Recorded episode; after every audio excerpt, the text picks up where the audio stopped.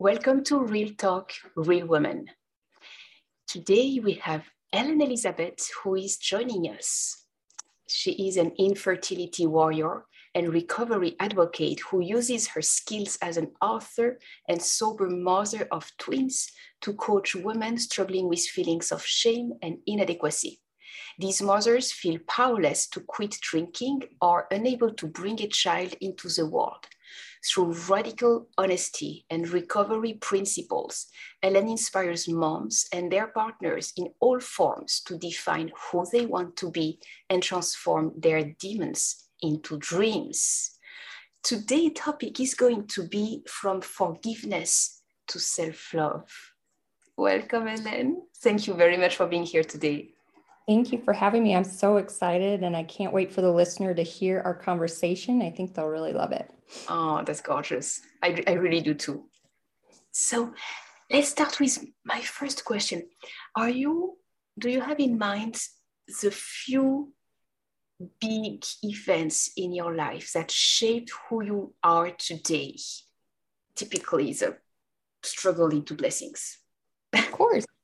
Absolutely. So I started when I was a teenager, I struggled with drug addiction, and it started with my boyfriend at the time. We met at church, ironically, and dated for several months before realizing that he was a drug addict. So he introduced me to very hard drugs. And because I was in love with him, I thought that I was supposed to do everything he wanted me to do to keep him happy. I totally changed who I was in order to please him. And I was terrified of being alone and being without him because I just thought I had the wrong vision of what love was supposed to be. Okay. So we did drugs for about three and a half years together.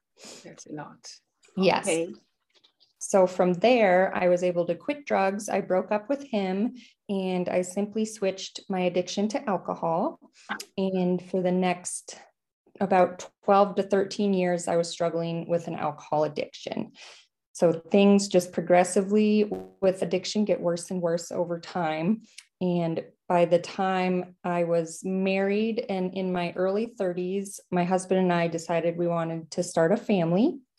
And we tried for a year naturally. That's how long you're supposed to try without trying infertility treatments. And we realized it wasn't working and we did start our infertility journey at that point.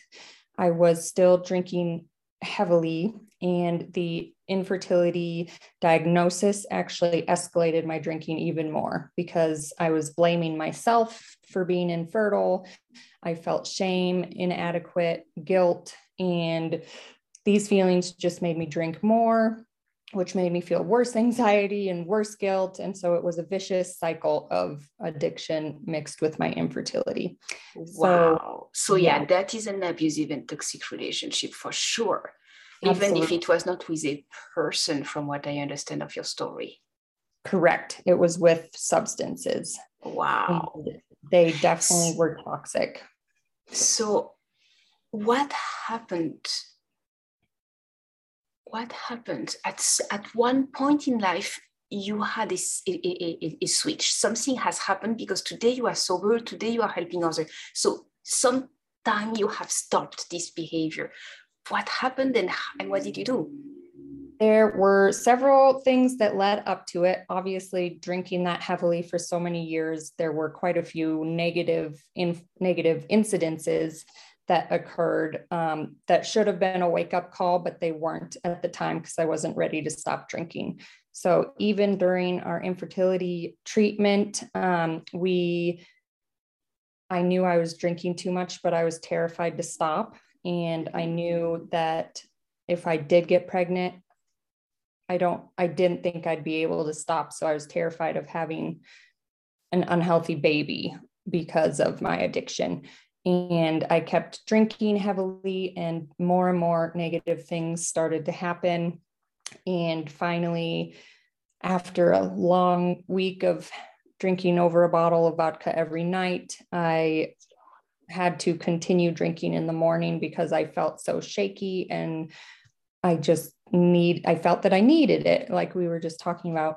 Um, and I was drunk by 12 o'clock in the daytime at work, knew I would be fired if anyone found out. And I had to call my husband to come pick me up, and I had to sneak out of the office before anyone saw me. And I passed out in the car on the way home, but the the last thing I said to him was, "I think I need to go to rehab." So that moment was just the switch. It had just been escalating for so long, and I'd known it was a problem for so long. And I knew if I wanted to actually have the family I'd always dreamed of, that I needed to quit drinking. Wow. So that was the last day I had alcohol. Oh, and that was the last day. Okay, yes. so that was easy over the top too much. Correct. All right. And that was 15 years after having started this addiction. Yes. But there, there is one moment in time, and you never know in advance what and why. But there is one moment in time when enough is enough. Mm-hmm. When the pain of recovering seems to hurt less than the pain of continuing that behavior. Correct. Right. Yes. It's the same with abusive relationship with people. It's exactly the same dynamic. You just keep on going, keep on going, keep on going. And one day it's like, it's too much. Too and actually, much. it's going to hurt less to break free. Even if it seems, when you are inside, it seems like it's hell on earth if you do not stay there. yeah. But it is wrong. It is a lie. It is a, a, a, a perspective from a place of fear. Exactly. I was just going to bring up fear. Go ahead. I'm glad you did that. It was my addiction throughout the 15 years was either fear of losing the boyfriend, fear of not being fun anymore, fear of losing my drinking life, fear of losing friends, and fear of getting sober. I was terrified. I couldn't imagine going one day without drugs or alcohol. And I did use alcohol every day um, from the moment I quit doing the drugs. So it was a habit. It was what my body felt like it needed every night at five o'clock. It was, you know, my body depended on it, or else, or else I went in withdrawals. And then it went into my infertility and I was scared of even having a baby, but that's really all I was trying for. So it was very confusing and conflicting emotions. And I didn't know how to deal with any of it. So I just kept using. And then the fear kicked in really hard the day after I told my husband I had to go to rehab because I knew I was actually going. I knew that a few days later I would be in rehab and I knew I wouldn't be able to drink anymore. I knew I wanted to stop, but I was still terrified of actually going through it. And um, it's just, I didn't know what to expect in rehab. I didn't even really think through everything. To me, it was just day by day. I didn't think of the future. I just knew that I had to stay sober that day. And that's what I tried to do from the beginning. Yeah, baby steps, one day after another. When you take it baby steps after baby steps, another hour, another six hours, another 12 hour, another night, it adds up. It does. And when it adds up, then you start to create new neuronal pathway and you start to create a new storyline in your mind. Mm-hmm. Exactly. Yeah. It's the same with domestic violence. You know, when we leave, I did leave in the middle of the night. Okay. And I had no freaking idea where to go. I had no destination, no plan, no nothing. I had no money, no phone, no, I, I didn't even take my children with me. It's like, okay. yeah. oh, I was just, I was not sure between saving my life and taking my life away. It was really like, hmm, you know what, both are good. I mean, when you think about that, it's like, okay, but that also meant it was too much. Mm-hmm. Really too much. Just reaches that point. Exactly. And indeed, same, same than for you. The three first weeks at least, and then a little bit less, and, and then less and less and less over the months mm-hmm. as was I But the three first weeks, fear, guilt, shame, responsibility, the promise, breaking the promise, feeling inadequate. Oh, la, la. Mm-hmm. That was going super, super fast. And I don't know, three or four or five times, I tried to go back to my former life because I still had an ex husband who was absolutely wanting to get me back in. So it right. was like, and, I mean, it's the same with drug and alcohol. It's like mm-hmm. if you feel the pull, it's like, wow. Mm-hmm. And it's a strong pull sometimes. It is a very strong pull. And the pull really gets to your strings of all these negative emotions that you are carrying with you. Mm-hmm. Because these are the one that makes you desiring to answer positively to the request, to the pull. Correct. Yes, absolutely. It's, it's very like, interesting to see the, the, the, the similarities. Mm-hmm. It is an it abusive is. and toxic relationship. It is. Right. yeah, alcohol or drugs, they were my best friend you know I, I, I hate to hear that right so it was that. like a breakup it was, it, was it is it breaking is. up with my best friend mm-hmm. and at the end of the day you realize how good you feel to not have this pressure on you anymore yes to mm-hmm. become mm-hmm. you to choose who you are to turn your demons into dreams yes oh, exactly. oh that's beautiful mm-hmm. so from forgiveness to self-love how did you come into contact with the idea of forgiveness? So we, um, well, I do recovery programs. Um, so that includes Alcoholics Anonymous. It includes sober communities. It includes going to meetings that aren't related to AA. I just dive into anything. I think you can recover in many different ways. There's not just one way.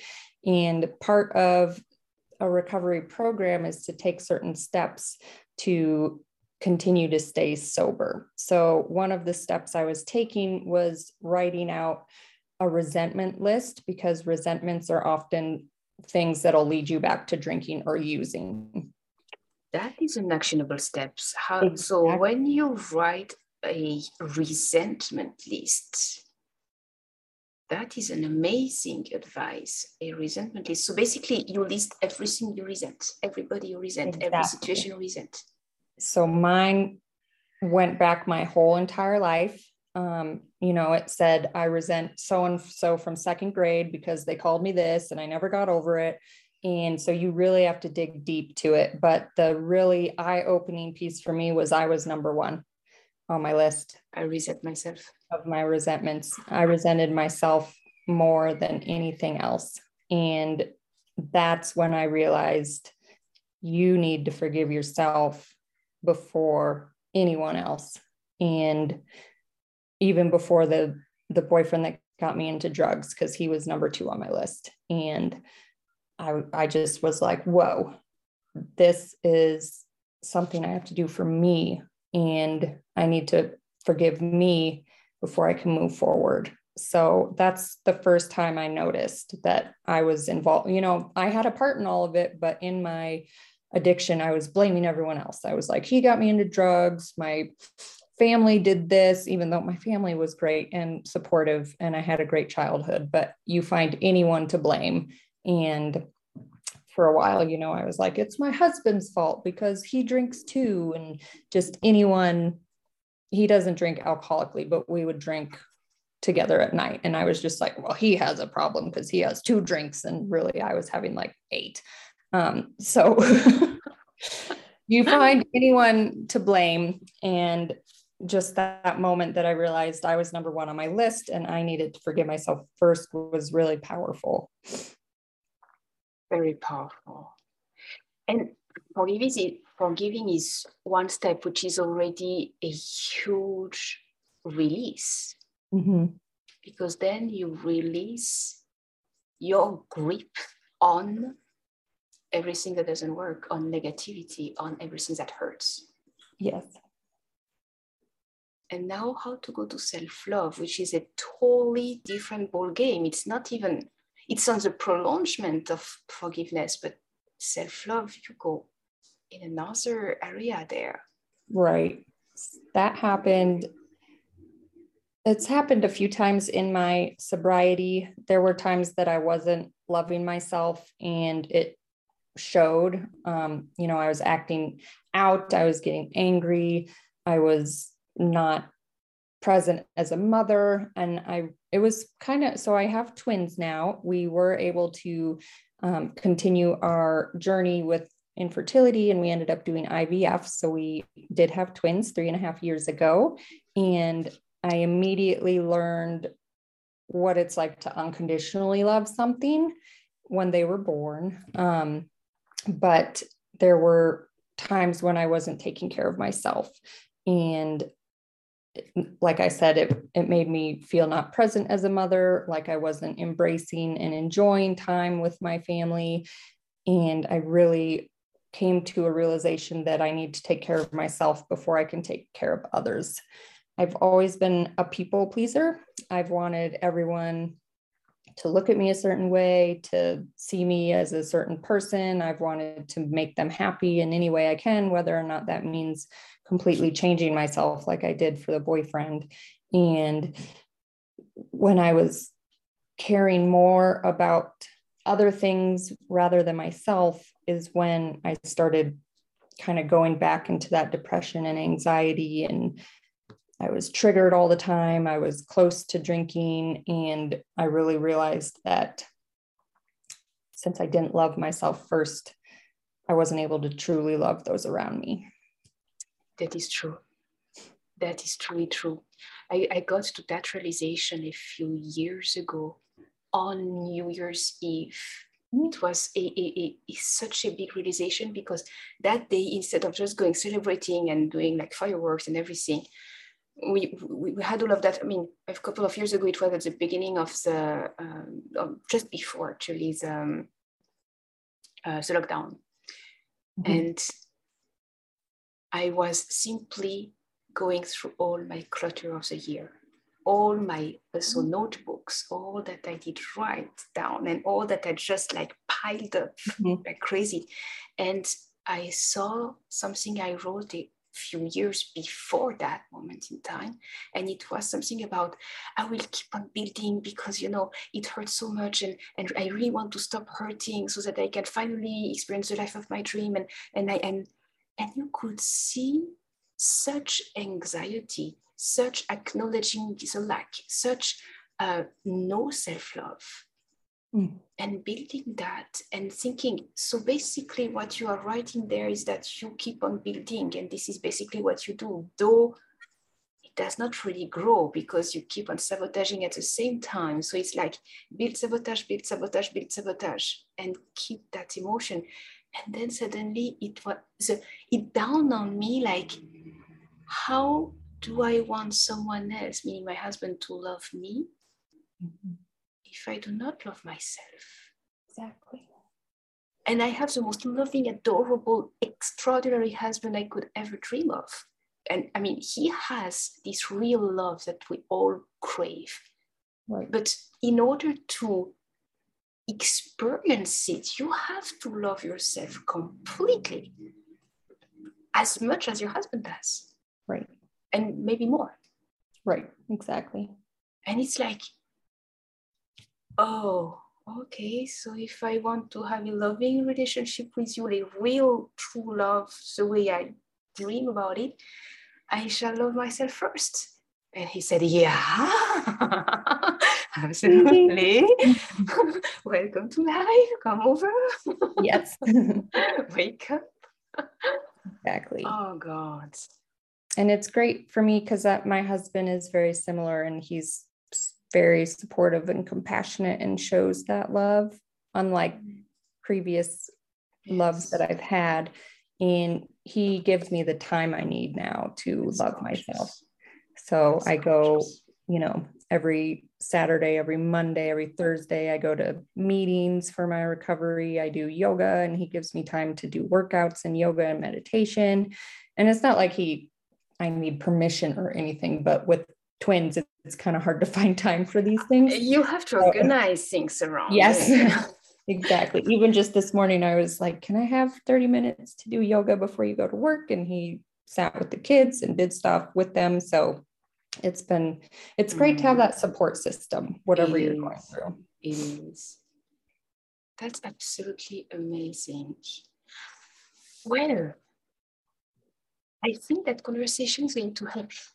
Writing a list of resentment, I think that is a crucial step to becoming aware of our negative patterns, negative beliefs, resentment, and how much we blame yes. others and things. Exactly. So part of the process is writing the why you resent that person. Okay. And what they did to you to make you resent them that way. But then to look at your part in the whole situation. So was it my self-esteem that I, you know, I had low self-esteem. So I stayed with this boyfriend even though he treated me terribly. My ego was in the way sometimes it's for money for me it was for drugs there's just many reasons that you're in that place and you need to see your part in it to truly see what you can work on for mm-hmm. yourself mm-hmm. Thank you so much, Elizabeth, for these absolutely actionable steps that our listeners can take for themselves to start their journey toward freedom. Yes. Because life after abuse and toxic is freedom, is amazing. It may hurt sometimes, but the hurt is so much less than the hurt of staying with the toxic relationship. Absolutely. It's just if, really hard to get there. It is, and it's okay.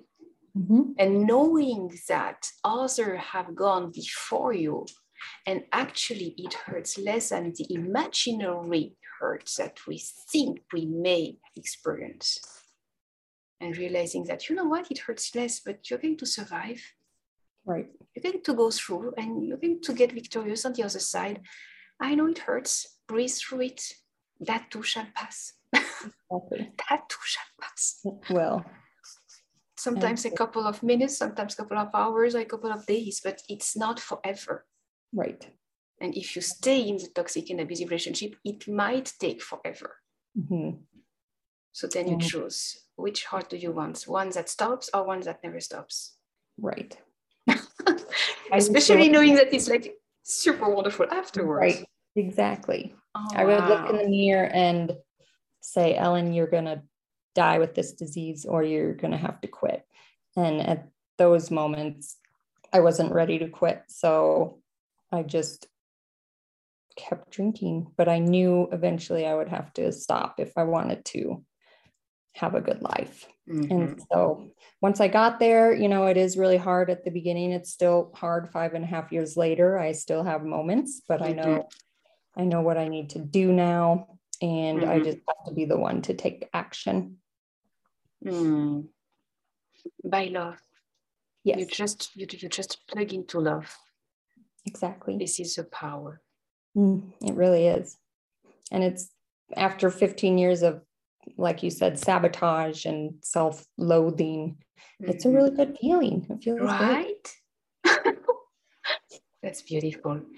Thank you, Ellen, for being in the show. Thank you for showing yourself and, and sharing your story and inspiring others. Yes, there is a life after and a good one. Yes, it does get better. I look forward to speaking with you again. You Thank too. you so, so much. I've had a great Bye-bye. time. Thank you. I'm happy about that.